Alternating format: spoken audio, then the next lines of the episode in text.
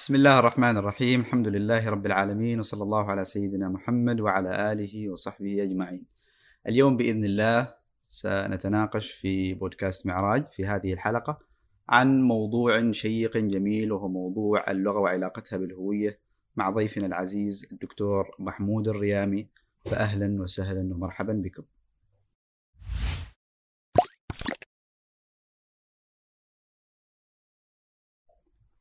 أهلا وسهلا بك دكتور في بودكاست معراج وإن شاء الله تعالى سيكون حديثنا عن اللغة والهوية بإذن الله تعالى. حقيقة في البداية يعني اللي هو مفهوم اللغة وتعريفات اللغة تعددت في العالم العربي وفي العالم الغربي. فما هي اللغة في تعريفاتها المتعددة وكيف ظهرت؟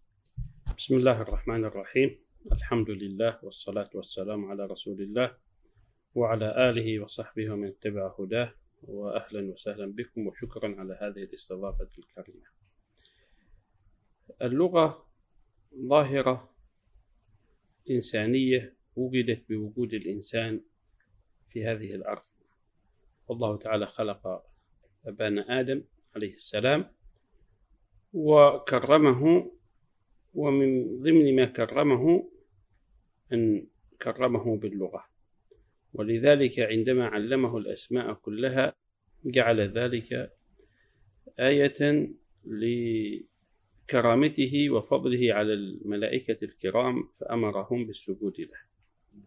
ولذلك كان لهذه اللغة التي هي كرامة من الله تعالى للإنسان بعدها العميق في ذات الفرد وبعدها العميق في الجماعة وبعدها العميق في نظام التفكير.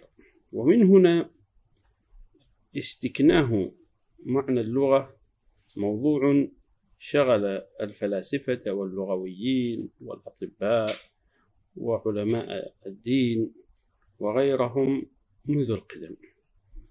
فمنهم من نظر إلى اللغة باعتبارها وسيلة تخاطب وكلام يتلفظ به منشئ الكلام للآخرين. ومنهم من نظر إلى اللغة باعتبارها خطاب. وليس باعتبار المنشئ للغة وباعتبارها رسالة وباعتبارها كلام وباعتبارها أنها كلام منجز. وتعددت آراء هؤلاء في تعريفات اللغة كذلك. ومنهم من نظر إلى اللغة باعتبار المتلقي لهذه اللغة. والمستفيد منها أو المرسلة إليه.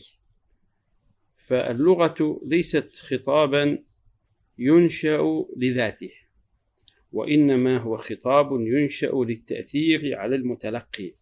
فالهدف النهائي من التحدث أو من إنشاء اللغة هو أن يتأثر المتلقي بما يراد منه. وهنالك فريق لم ينظر إلى هذه المعادلة الثلاثية مرسل اللغة أو الرسالة اللغوية أو متلقي اللغة وإنما نظر إلى اللغة بتكوناتها الأولى في مفاهيم الذهن. فاللغة عند هذا الفريق هي مجموعة من المفاهيم المعقدة التي تنشأ مع الإنسان من يوم أن أصبح يعقل الإدراك المفهومي للأشياء. وهذا الإدراك المفهومي للأشياء لم يأتي مع الميلاد وإنما جاء في الأشهر الأخيرة للإنسان وهو في رحم أمه لأن الجهاز العقلي عند الإنسان في هذه المرحلة يكتمل. ولكن المفاهيم التي يكتسبها الإنسان في العالم الضيق التي الذي هو الرحم ليست كالمفاهيم التي يكتسبها بعد أن يولد في هذه الحياة. فهنالك يعني لا يكتسب مفاهيم الأبعاد. ولا يكتسب مفاهيم الأصوات ولا يكتسب مفاهيم الأحجام ولا يكتسب مفاهيم الألوان ولا يكتسب مفاهيم العلاقات الاجتماعية ولا يكتسب مفاهيم من هذا القبيل التي يكتسبها بعد الميلاد. ولذلك لحظة التكون أو الانفجار الحقيقي للمفاهيم اللغوية في ذهن الإنسان تبدأ مع ميلاده. ولذلك عرف هؤلاء اللغة باعتبارها يعني نظام للتفكير عند الإنسان ولعلنا نعود إلى تفصيل هذه القضية بصورة أوسع بعد ذلك. فتعريفات اللغة تختلف من فريق إلى فريق آخر. هل هي رموز فقط أم, هو أم هي نشاط لمنتج اللغة أم هي تأثير للمتلقي أم هي حتى نشاط اجتماعي. يعني علماء الاجتماع ينظرون إلى اللغة على أنها وسيلة اتصال جماعي من الفرد للجماعة لأن اللغة عند هؤلاء هي نشاط اجتماعي والحق. أن اللغة ليست في جميع تصوراتها هي نشاط اجتماعي. فالإنسان يستعمل اللغة للتواصل الاجتماعي مع الآخرين ولكنه أيضا يستعمل اللغة لأشياء أخرى غير التواصل الاجتماعي. فهو يستعمل اللغة للتعبد. بل أغلب الأديان السماوية والأديان الوضعية استعملت اللغة بصورة ترانيم أو أناشيد أو أدعية أو أذكار للتعبد. أيضا فهذا ليس تواصل اجتماعي. وكذلك يستعمل تستعمل اللغة للتنفيس عن المكبوتات في النفس. ولذلك الإنسان الذي يشعر بشيء من الضيق قد يلجأ للتنفيس عن ذلك إلى التحدث. قد يتحدث مع نفسه أو يتحدث مع الآخرين. ليس الهدف الحقيقي هو أن يتواصل مع نفسه أو الآخرين وإنما الهدف هنا التنفيس النفسي عن المكبوتات فاللغة كانت عامل لهذا التنفيس.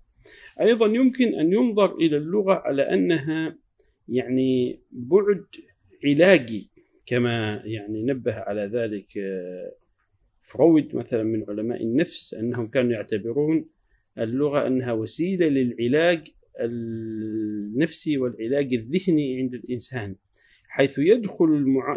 يدخل المعالج في حوار مع المريض النفسي حوار لغوي.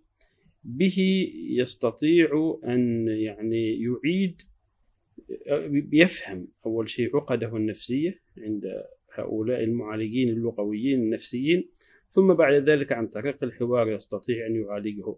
فالتواصل الاجتماعي هنا ليس تواصلا بحتا وإنما هو أمر علاجي يهدف منه يعني معالجة الجانب النفسي أو الجانب الذهني عند هذا الإنسان. فاللغة لها أدوار غير الأدوار الاجتماعية وإن كان آه، أهم دور لها وأعظم رسالة لها هي أن الإنسان يتواصل مع الآخرين. وفي هذا يعني ينبه القرآن الكريم إلى أن اللغة هي نعمة لأن الإنسان يظهر ما في باطنه. ولذلك عندما امتن الله تعالى على الناس امتن عليهم بثلاثة أشياء. بسم الله الرحمن الرحيم. الرحمن علم القرآن خلق الإنسان علمه البيان. فقرن بين تعليم القرآن وبين خلق الإنسان وبين أنه تعلم البيان أي يبين عما في نفسه. ونحن إذا نظرنا إلى الترتيب الوجودي لهذه الأشياء الثلاثة سنجد أن الخلق متقدم أولا ثم التعليم البيان يأتي تاليا ثم تعليم القرآن يأتي لاحقا. ولكن قدم في الآية ما يهتم به وما هو أعظم لأن بتعليم القرآن آه، تكون النجاة في الدارين. وتعليم القرآن لا يحصل أو الفهم آه، القرآن الكريم لا يحصل بغير وجود لغة عميقة تبين معاني القرآن العميقة. ولذلك يعني الخلق الإنسان لو تصورنا إنسانا خلق ولكنه لا يستطيع أن يتكلم فإنه سيكون مثل الجمادات أو مثل الحيوانات. فلن يكون خليفة في هذه الأرض. ولو تصورنا إنسانا خلق ويتكلم ولكنه يتكلم فيما ينفعه وما لا ينفعه ويتكلم في كل شيء يخوض فإن الكلام هنا هو كلام يعني لا يحمل رسالة قيمية عظيمة.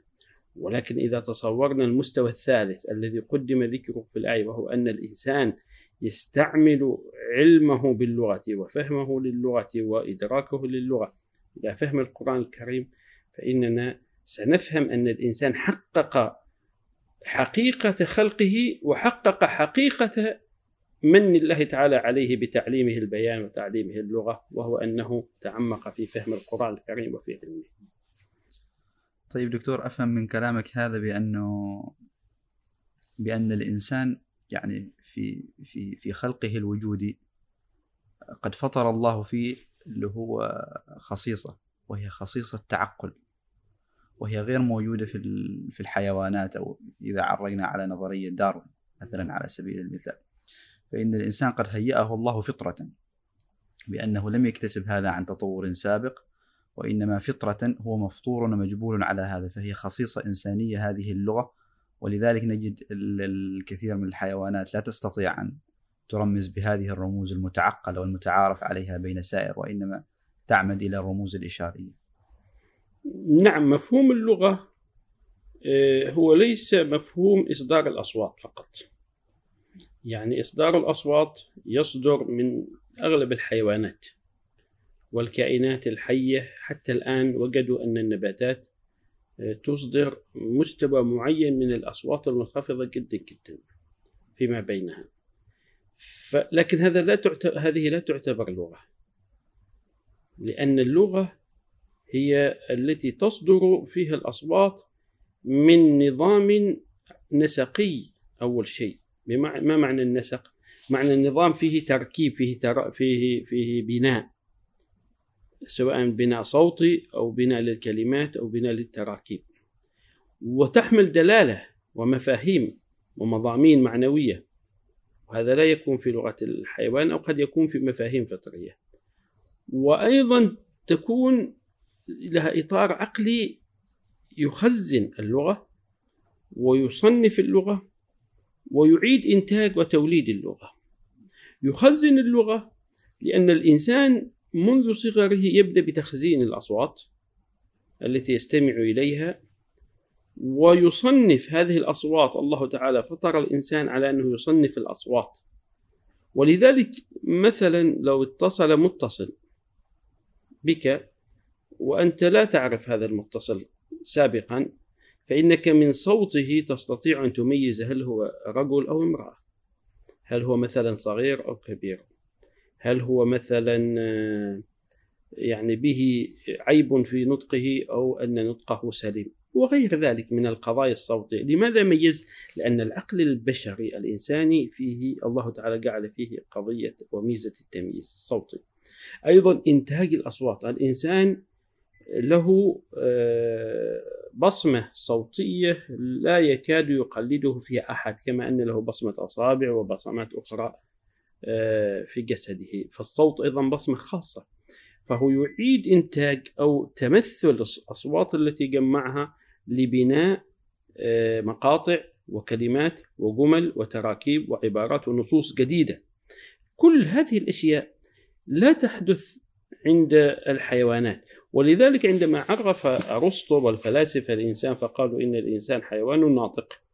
وجعلوا النطق حد الإنسان عن الحيوان. لم يقصدوا النطق باعتباره وسيلة تلفظ وإنما قصدوا ما وراء هذا النطق من عمليات عقلية تحدث عمليات تخزين وعمليات ترتيب وعمليات إعادة إنتاج وعمليات فهم.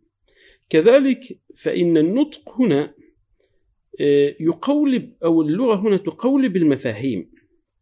فمثلا عندما يعني يأتي إنسان إلى هذه الحياة يرى أشياء كثيرة يدرك أشياء كثيرة في هذه الحياة ويكبر وتكبر مع هذه الأشياء لكنه يميزها بصفاتها في البداية. فمثلا لو افترضنا الكتاب هذا الكتاب سنجد أنه يعني يفهم الإنسان أن له شكل معين مادة معينة آه، أبعاد معينة ما أشبه ذلك من لكن لاحقا عندما نقول له كتاب فإنه يبني نسق من المفاهيم. تقولب هذه المفاهيم في ذهنه أي تحيط بها تسيقها فيصبح هذا الكتاب يعني عندما يطلق حتى لو لم يكن حاضر الشيء. آه، الآن نحن مثلا إذا قلنا القمر. القمر غير حاضر في هذه اللحظة. ولكن في أذهاننا عندما نستدعي هذه اللفظة الذهن يستدعي حزمة من المفاهيم للقمر. يستدعي الشكل أنه دائري أو شكل يعني قبل اكتماله. يستدعي آه، غاية. يستدعي يعني مادة ربما خلق منها القمر أنه منير أو جزء منه منير. وقد يستدعي أشياء أخرى. آه، أرسطو يرى أن المادة أو أن إطلاق الأشياء تستدعي أربع علل علة الموجد وعلة المادة وعلة الصورة وعلة الغاية. فعلتان في ذات الشيء وهي المادة والصورة وعلة سابقة على الشيء وهي الموجد وعلة لاحقة على الشيء وهي الغاية. فهذه الأشياء يستدعيها الذهن بطريقة تلقائية. عندما تطلق الأسماء, تطلق الأسماء على الأشياء هذا النشاط العقلي هو الذي يختص به الإنسان لا يختص به الحيوان. نعم نجد مثلا في القرآن الكريم الله تعالى يصف مثلا بعض مثلا قالت نملة يا أيها النمل والهدهد عندما تكلم لسيدنا سليمان وقال علمنا منطق الطير. ولكن هذا هذه اللغة التي هي يعني من مستوى الإعجاز. لا ندرك كنهها ولذلك يعني لا تبنى حقائق الخلق على حقائق الأمر. ألا له الخلق والأمر. الخلق هو أن تجرى أمور الحياة وفق السنن الفيزيائية والطبيعية التي خلقها الله تعالى في هذه الحياة.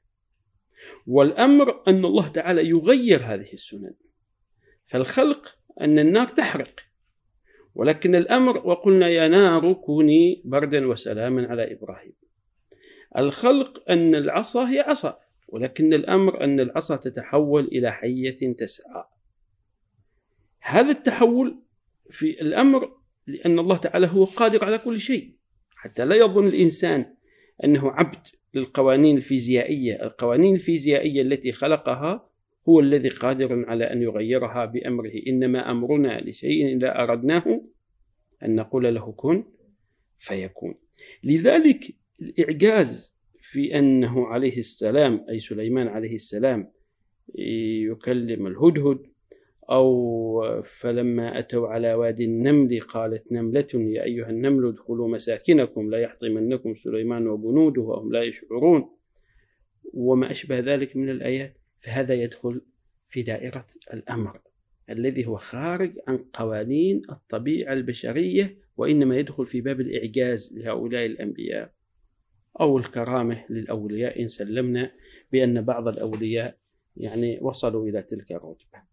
فلا يقاس عليه هذا الأمر الطبيعي فنحن نعرف اللغة وننظر إلى اللغة من الزاوية الطبيعية البحتة التي تحكم كل البشر أو أمور البشر. جميل.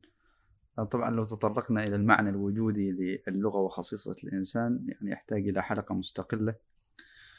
لكن لو رجعنا إلى تعريف ابن جني للغة وهو ما يتداول في كثير من كتب اللغة بأن اللغة هي أصوات يعبر بها كل قوم عن أغراضهم.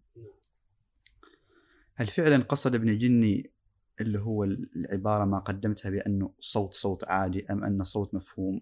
وما تعليقك على هذا المفهوم؟ هل هو دقيق فعلا؟ عموما ابن جني هنا يعني حد اللغة في تعريفه هذا بأربعة حدود. أصوات قال ولذلك قال وحدها أنها أصوات يعبر بها كل قوم عن آرائهم.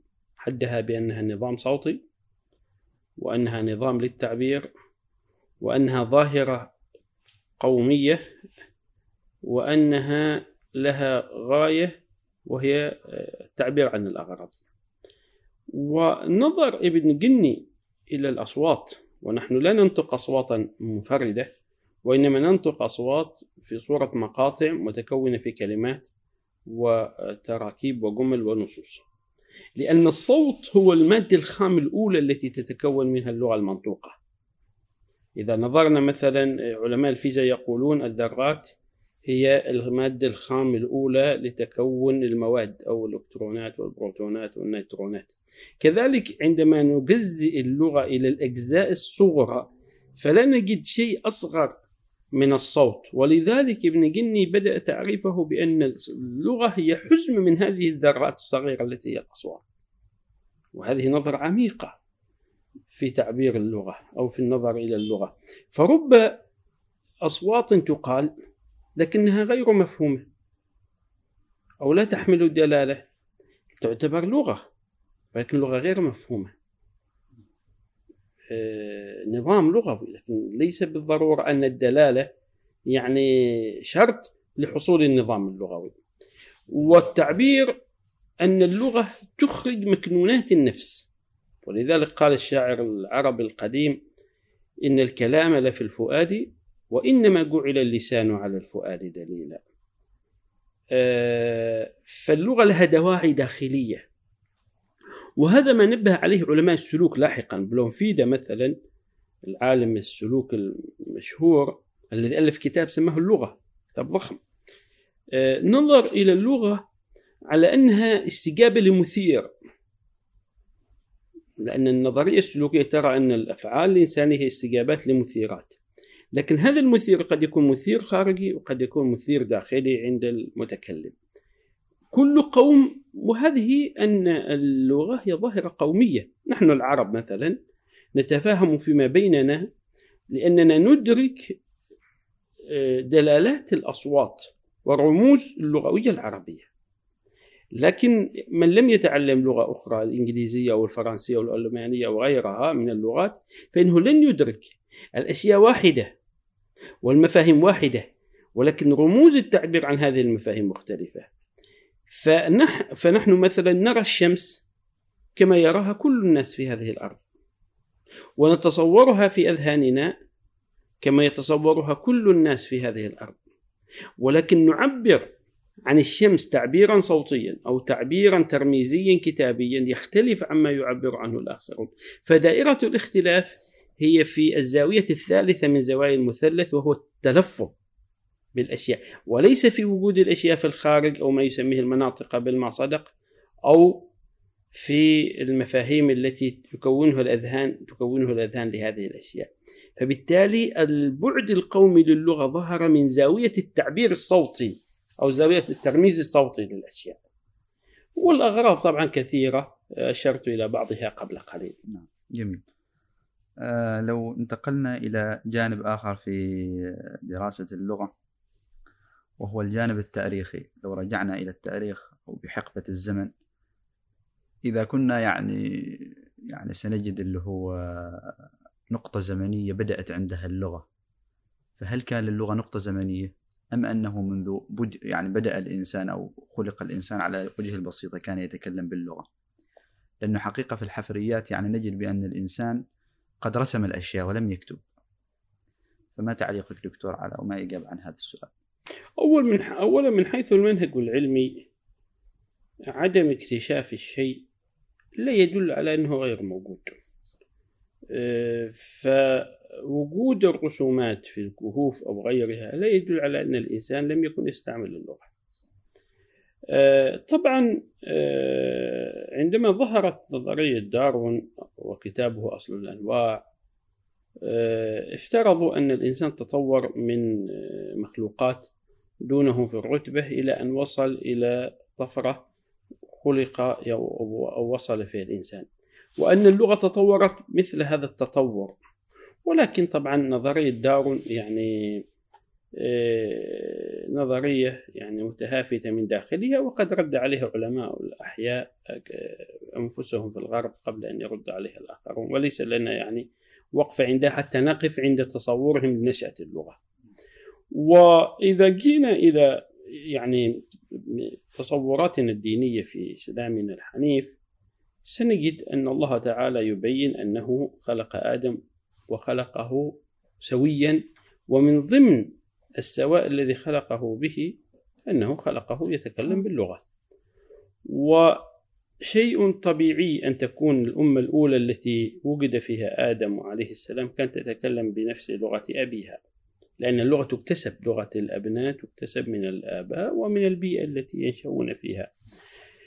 ولذلك يقول الله تعالى كان الناس أمة واحدة فبعث الله النبيين مبشرين ومنذرين. فالأمة الواحدة الأولى شيء طبيعي أنها تتكلم لغة واحدة.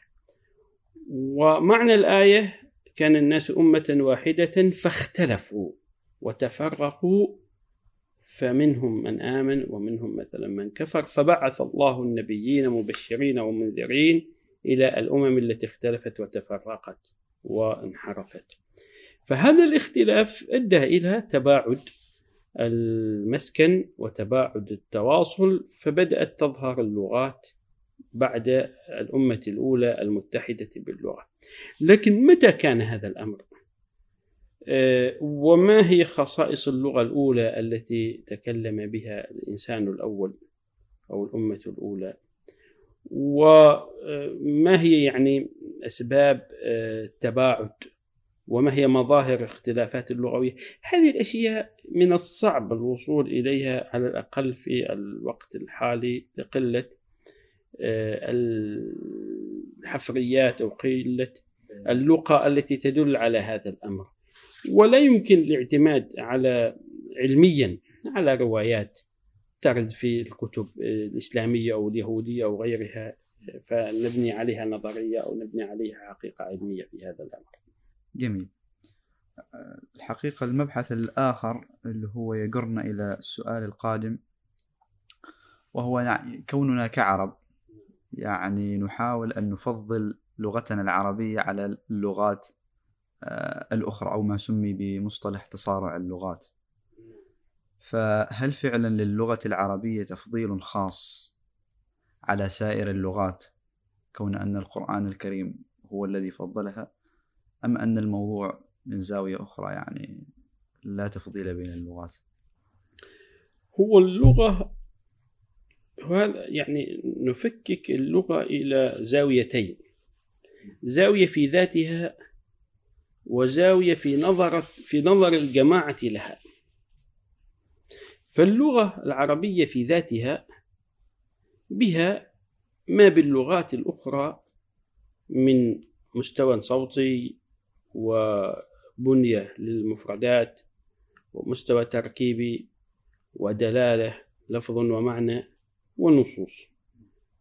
وبها من يعني الأنظمة التي توجد في أغلب اللغات المعروفة كأنظمة يعني مثلا النظام الاشتقاقي يوجد في كثير من اللغات خصوصا اللغات السامية. وما به من اشتقاق إبدالي وتركيبي ونحتي واشتقاق بسيط. آه، الحقيقة والمجاز توجد في العربية كما توجد في اللغات غير العربية. آه، وهكذا دواليك. ولكن إذا جينا إلى الجانب الآخر الجانب الثقافي الجانب الديني أن اللغة ليست يعني ظاهرة معزولة عن الناس وإنما هي في عمق التعامل الإنساني. التعامل الإنساني محكوم بدين محكوم بعلاقات اجتماعية محكوم بتواصل مع الجماعة. فنجد أن اللغة العربية كانت في البدء لغة لغة محصورة في جزيرة العرب لأمة العرب. ولكن مع نزول القرآن بها تحولت من لغة قومية إلى لغة دين. ومن لغة ومع خروج العرب والمسلمين من جزيرتهم في في إبان الفتوحات الإسلامية تحولت من لغة إقليمية إلى لغة عالمية. ومع آه، التأليف بها وكثرة الإنتاج بها. تحولت إلى لغة علم. وأخذ الكتاب والأدباء والشعراء غير العرب ينظمون بها ويكتبون بها ويدرسونها ويدرسونها. فتحولت إلى لغة أدب وثقافة وفكر. ومع آه، طبعا تعريب الدواوين مع زمن الأمويين وبعد وما بعدهم تحولت إلى لغة إدارة. فهذا التحول من الوضع الضيق إلى الوضع المتسع ومن الوضع البسيط إلى الوضع العام جاء بسبب الإسلام. والعرب والعلماء العرب المسلمون آه، يعني أقصد بالعرب الذين يتكلمون بالعربية وليس من ناحية الجنس كانوا ينظرون إلى اللغة العربية نظرة مقدسة. ولذلك مثلا آه، تعلمون آه، عبارة ابن جني في في مقدمة فصل الله أحمد أن شرفني بأن جعلني من علماء العربية. في البدء. يعني اعتبر أن تعلم اللغة العربية شرف عظيم. والثعالبي له مثل هذه العبارة في فقه اللغة. وابن فارس له عبارة يدل على قدسية هذه اللغة وأغلب علماء اللغة كانوا ينظرون إلى اللغة نظرة مقدسة. فالمقدس عندهم قداسة اللغة العربية قداسة دينية مثل ما يقدسون المصطفى عليه الصلاة والسلام يقدسون القرآن يقدسون إيمانهم ودينهم يقدسون يعني الكعبة المشرفة وهذه المقدسات. فتقديس الشيء يؤدي إلى عظيم الاحتفاء به. والمبالغة في الدفاع عنه. وعدم يعني ترك شيء يعترض سبيل انتشاره. هذا هذا مفهوم التقديس. وهذا التقديس جاء من تقديسهم للدين ومن وعيهم بعظم تشريف الله تعالى لهذه اللغة. ولذلك يعني اكتسحت العربية العالم. ولذلك يقول مثلا البكري في المسالك والممالك مثلا إن الراكب يخرج من بغداد شرقا فيسير شهرين أو ثلاثة. لا يجد في طريقه من يكلمهم بغير اللسان العربي. مناطق الآن إيران باكستان آه، تركمانستان الغربية طاجكستان وغيرها من هذه الدول كلها كانت تتكلم باللسان العربي. في أمم لم تكن عربية. بل إن اللغات التي كانت يعني سائدة في هذه المناطق لا تنتمي إلى الفصيلة السامية التي تنتمي إليها اللغة العربية بل تنتمي إلى الفصيلة اللغات الهند أوروبية أو غيرها من الفصائل. فالنظام اللغوي لتلكم اللغات السائدة يختلف اختلاف جذري عن النظام اللغوي للغة العربية. ولكن رغم ذلك انتشرت العربية. لماذا انتشرت؟ انتشرت بفعل الحمية الدينية العظيمة التي رفعها التي حملها المسلمون لدينهم وللغتهم. فهذه يعني لم تأتي إلا بتشريف الله تعالى لها. الإنسان قد يكون إنسان ولكن عندما يجعله الله تعالى نبيا من أنبيائه إذا هو عظم بهذا التشريف. قل إنما أنا بشر مثلكم لكن يوحى إلي. البيوت هي البيوت. ولكن عندما يجعل الله تعالى بيتا من بيوته قبلة للناس إذا عظم الله تعالى هذا البيت. الأرض هي الأرض ولكن عندما يجعل الأرض مثلا حرما إذا الله تعالى عظم الأيام هي أيام ولكن عندما يعظم الله تعالى شهرا أو يوما أو وقتا فقد شرف بهذا التعظيم. كذلك اللغات هي اللغات.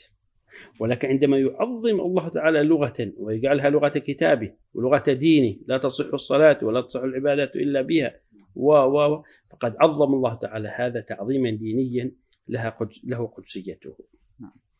كما يقال لا بقومي شرفت بل شرفوا بي. آه، طيب دكتور آه، آه، هناك يعني في الجانب الفكري تساؤل يطرح هل اللغة لها علاقة بهوية المجتمعات؟ يعني هل المجتمعات ممكن أن يعني تعتز كل مجتمع يعتز بلغته؟ أم أن هناك تصاهر بين الهويات أو ما شابه ذلك؟ فما علاقة اللغة بالهوية سواء كانت الهوية العربية أو بشكل عام؟ هو الأصل أن الاختلاف اللغوي ظاهرة طبيعية ومن آياته اختلاف ألسنتكم وألوانكم. يعني الناس تختلف في ألوانها كذلك تختلف في لغاتها. وهذا الاختلاف يعني ماض إلى أن تقوم الساعة. ولكن اللغة في مظهرها الاجتماعي تشكل هوية للمجتمع الناطق بها لماذا؟ لأن اللغة يعني تبني نظام التفكير عند الإنسان الإنسان لا يستطيع أن يفكر بغير اللغة كما يقول علماء اللغة لماذا؟ لأن اللغة كما قلت قبل قليل ضبطت المفاهيم قولبت المفاهيم وبينت العلاقات النسقية بين المفاهيم بعضها ببعض فبالتالي هذه اللغة التي قولبت المفاهيم إذن هي تنمي التفكير الجماعة آه، ونظرتها للحياة. مثلا أعطيك مثال بسيط. عندما نقول مثلا بكاه بعين حارة فرق أن نقول بكاه بدمعة مرة. مفهوم الحرارة وتأثيره في النفس يختلف عن مفهوم القرار المرارة وإدراكه بالتذوق. فهنا الاحتفاء بال... بالإحساس الذي يدرك بالجلد غير الاحتفاء بالإحساس الذي يدرك بالتذوق. وهذا مفهوم بسيط. ولكن مع التعمق في كثرة المفاهيم تنظر إلى كيف أن اللغة تنمط هذا الشيء. مثلا العرب آه، تعتز بالأنف. شم الأنوف كريمة أحسابهم بيض الوجوه من الطراز الأول كما يقول حسان وعلى رغم أنفه وفلان ذو أنفة وما أشبه ذلك من الاشتقاقات لماذا؟ لأن الثقافة عندهم أن الأنف رمز العزة ورمز الاعتزاز هذه الثقافة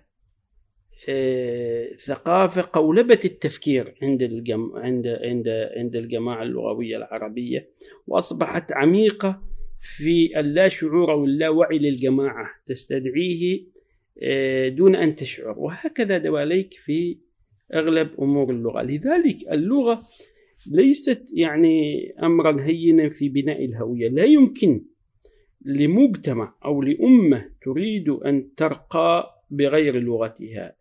لأن اللغة هي أساس رقي الأمة وهي أساس بعث آه، التفكير لديها. الإنسان يألف لغته كما يألف أي شيء في ذاته أو من خواصه. فإذا أردنا أن يعني نرقى بأمتنا علينا أن ندرس العلوم بلغتنا العربية. علينا أن نكثر من ترجمة العلوم من اللغات الأخرى إلى لغتنا العربية حتى تكون مأنوسة ومقبولة للقارئ العربي. علينا أن ننشئ المجامع والمراكز والمعاهد والمدارس والمنتديات التي تعنى بشأن اللغة وترقيتها. علينا أن نكثر من الكتابة والبحث بها.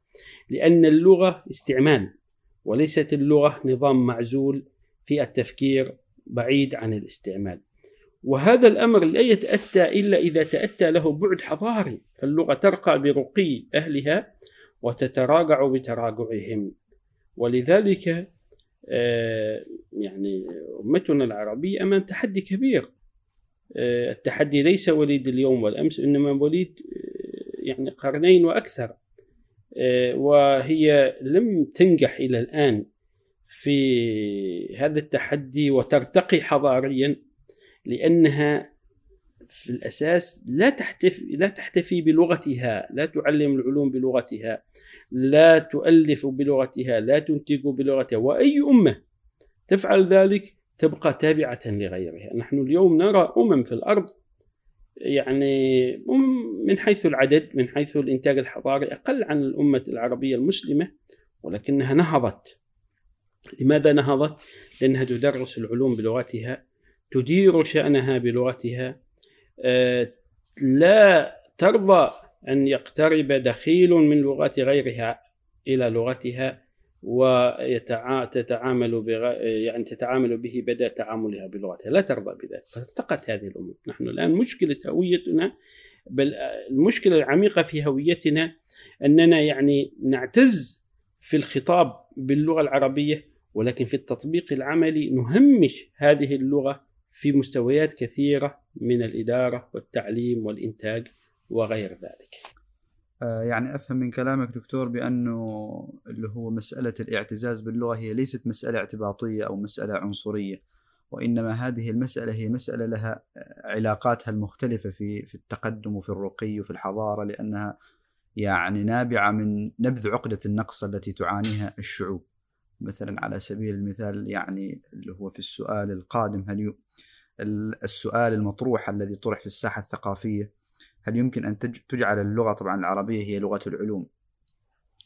ف يعني أتوقع بأن النقص التي الذي عاناه العرب سبب لهم كل هذه المشاكل في في في في الاعتزاز باللغة وما إلى ذلك. نعم. الاعتزاز باللغة ليس اعتزازا يعني هدفه إقصاء الآخر. نحن لا ينبغي في تفكيرنا أن ننظر إلى الأمور من زاوية الأنا والآخر دائما. فأنا أفعل ما يرضي الآخر أو ما لا يغضب الآخر. هذه عقدة نقص. حتى الفلاسفة يقولون إن القيمة موجودة في نفس الأشياء بغض النظر عن العالم الخارجي. مثلا الصدق يبقى صدق بغض النظر من وافقه أو خالفه. الأمانة تبقى أمانة بغض النظر من خالفها ووافقها الشجاعة تبقى شجاعة بغض النظر لو ذمها من ذمها. الرذيلة تبقى رذيلة بغض النظر عن من يشجعها اليوم أو قبل ذلك. تبقى رذيلة. كذلك الاعتزاز بالهوية والاعتزاز باللغة. يبقى اعتزاز. آه، تعظيم اللغة العربية بالنسبة للأمة العربية المسلمة. من بعدها في بعدها الديني أو بعدها القومي أو بعدها الحضاري أو بعدها الثقافي أو بعدها الوجودي أو بعدها الاجتماعي هي قيمة في ذاتها. بغض النظر أن الآخرين يعني يريدون ذلك أو يكرهون ذلك يزهدون في هذه اللغة أو لا يزهدون فيها. هذه قيمة في ذاتها عظيمة. فالتفكير بأن الأمر مبني على ردة الفعل هذا تفكير غير سديد وغير سليم. هذه القضية الأولى. القضية الأخرى أن آه، الهدف من النهضة هو تسكين العلم. تسكين أي جعل العلم يعني موطنا تسكين التكنولوجيا تسكين المعارف.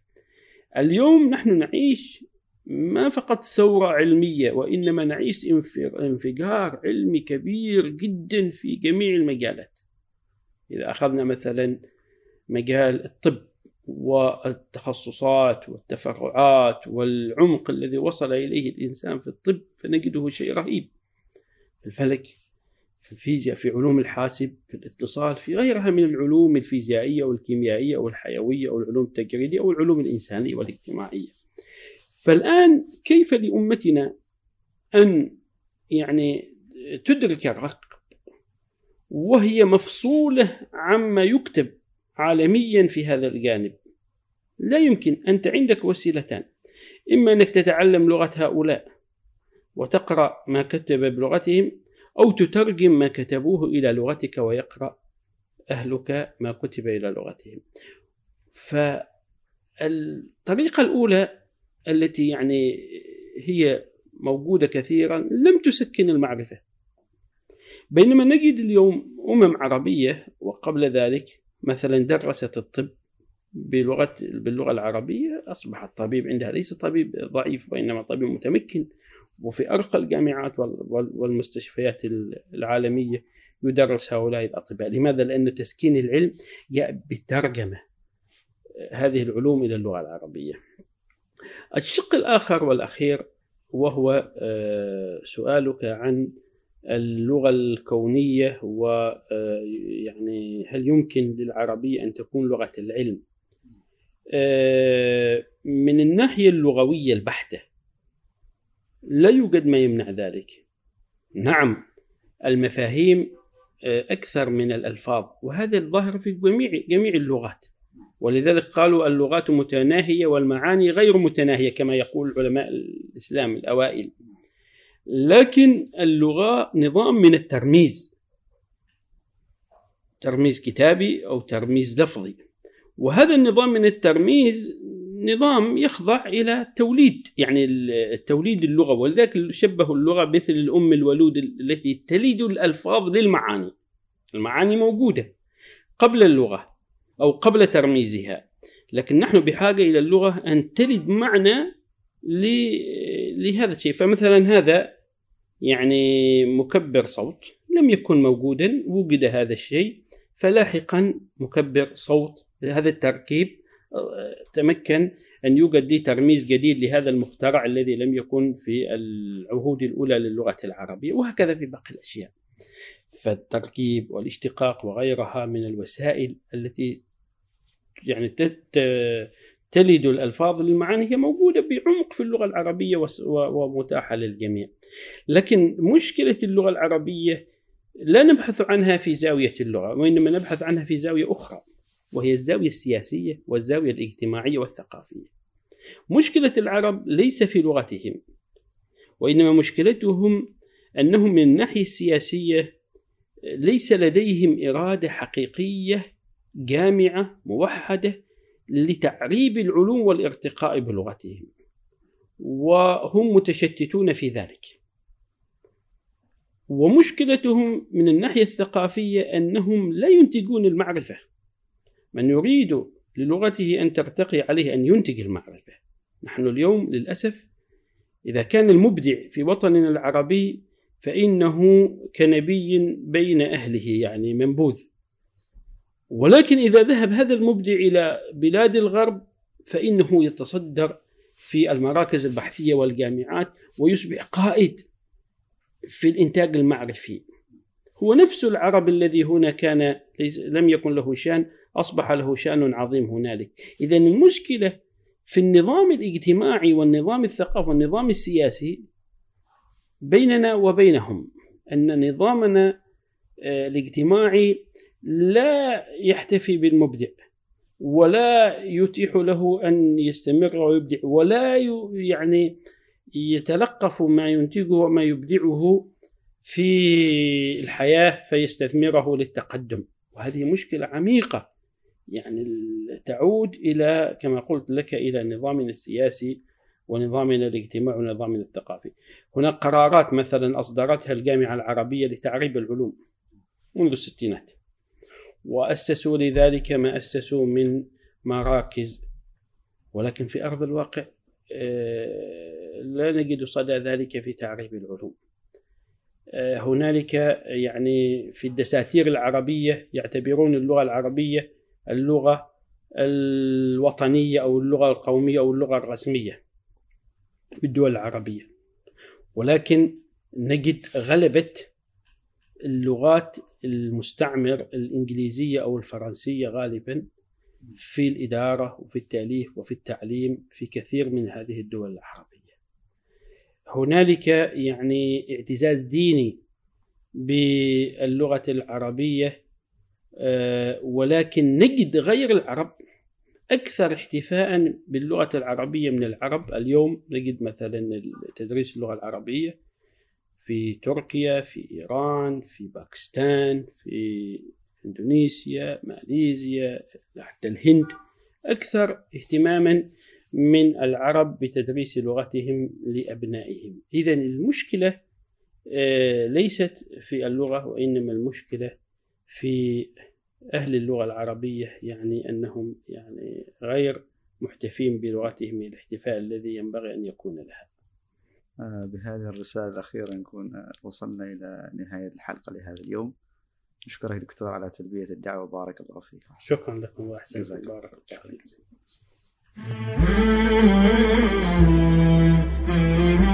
Mm-hmm.